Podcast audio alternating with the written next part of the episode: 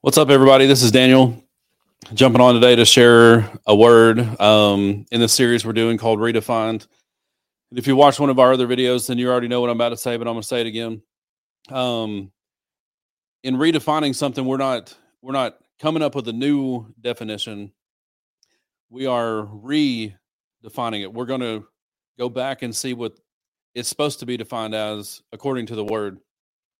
And so the, the purpose in that, the heart behind that, what the father is trying wants to communicate through that is just over the years, over the generations, there's a lot of things that we when we say yes to Jesus, we come into agreement with a lot of things. It's actually a lot of nonverbal agreements that we don't even realize, like that the Bible's true or that creation happened, um, that the resurrection's really a thing, that Jesus is coming back. Like there's a lot of things, or that we're supposed to love our enemy and pray for them. Um, there's a lot of things we come into agreement with when we say yes to Jesus that we're not aware of, and that over time the culture redefines it. And really, you know, that's what's happened because at this point in church history, the culture has really infiltrated the church. and so today, what we're going to redefine is multiplication. And we're going to look at Genesis chapter 1. It says, this is Genesis chapter 1, 28. It says, Then God blessed them and said, Be fruitful and multiply, fill the earth and govern it. Reign over the fish in the sea, the birds in the sky, and all the animals that scurry along on the ground. I love this verse because the Father just loves to multiply. He loves to multiply. He multiplied himself. A couple of verses before that, it says that he created us in his image. So he actually multiplied himself into us.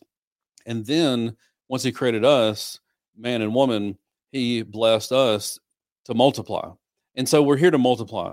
And and when I first started reading this verse 18, 19 years ago, you know, what I saw was that we're here to make babies, just to be honest.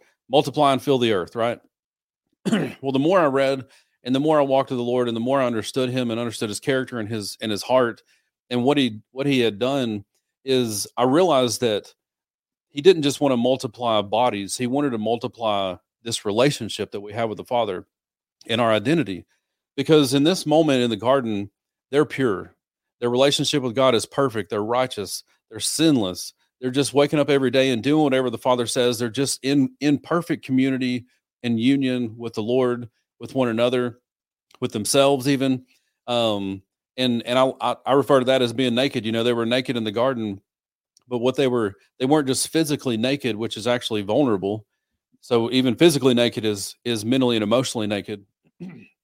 but they were spiritually naked. They were completely and totally 100% visible to themselves, which is extremely important, to one another, and to the Lord. And he wanted them to multiply that. And so then, of course, we know that they disobeyed, they were removed from the garden, sin came into the into mankind. And then again, we we move forward to Jesus. And what you have again is you have God that comes down to man. He he dies, he's buried, he's resurrected. And then we have the opportunity to come into identity through Jesus. And so then we flash forward to Matthew 28. It's the last thing Jesus said. you know, I, I don't know who all I'm that's going to be watching this. I I know a lot of folks are going to see this before it's over with, just because of God's intentions with it. But inevitably we're we're probably all going to have known someone that passed away. We may not have all been there when it happened. But one thing that we can be certain of is when someone is about to pass, when someone's about to be gone forever, if they have the opportunity to sit down and tell someone one last thing, we can assume that it's probably the most important thing that they could possibly come up with. It's the most important thing that they could say with their last breath. And that's what, and I would imagine it when Jesus was sitting with the 12, with his disciples, and he was looking at them and he knew he was not ever going to see them in person again because he was going to ascend. He probably said the most important thing he could possibly say to them in that moment. And what he said was, this is Matthew 28, verse 18. Jesus came and told his disciples, I have been given all authority in heaven and on earth. Therefore, go and make disciples of all the nations, baptizing them in the name of the Father and the Son and the Holy Spirit. Teach these new disciples to obey all the commands I have given you.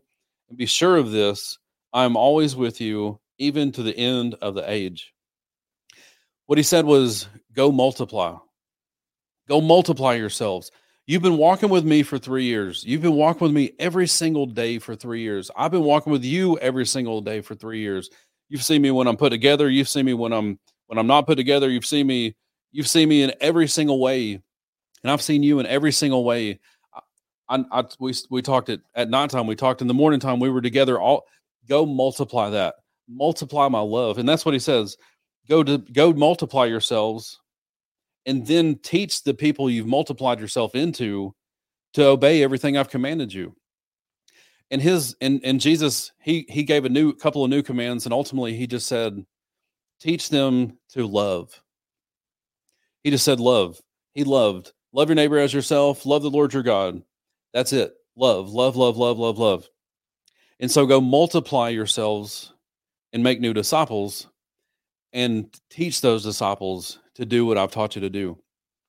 And then you go and look, you get into the book of Acts and you read all the letters, and what you're reading is firsthand accounts of all the multiplication that they did.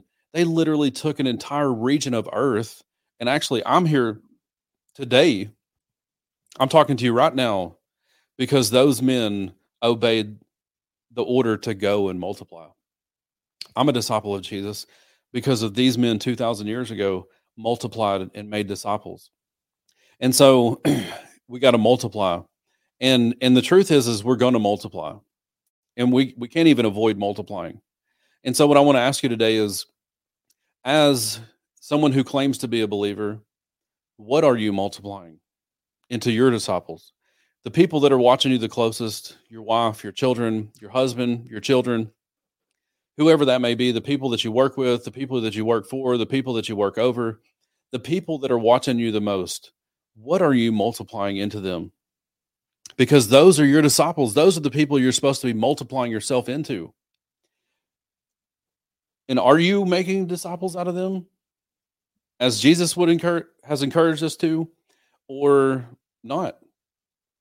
And are you teaching these these people to obey what Jesus told us to obey, which is to love. How are you discipling? As I said, everyone's making disciples. The question is, what kind of disciple are you making? So I just wanted to share that with you today. We got to redefine multiplication. We're here to multiply. And we're not just here to multiply churchgoers. We're here to multiply people who will jack people up in in in grocery stores and jack people up in gas stations and just love, just love, love, love everybody everywhere. So that's multiplication, guys. Thanks for joining in. Join in next time. Watch another video. Share. Uh, visit our website, missionidentity.org, and see what else we're doing. And tune in next time. Thanks. Love you guys.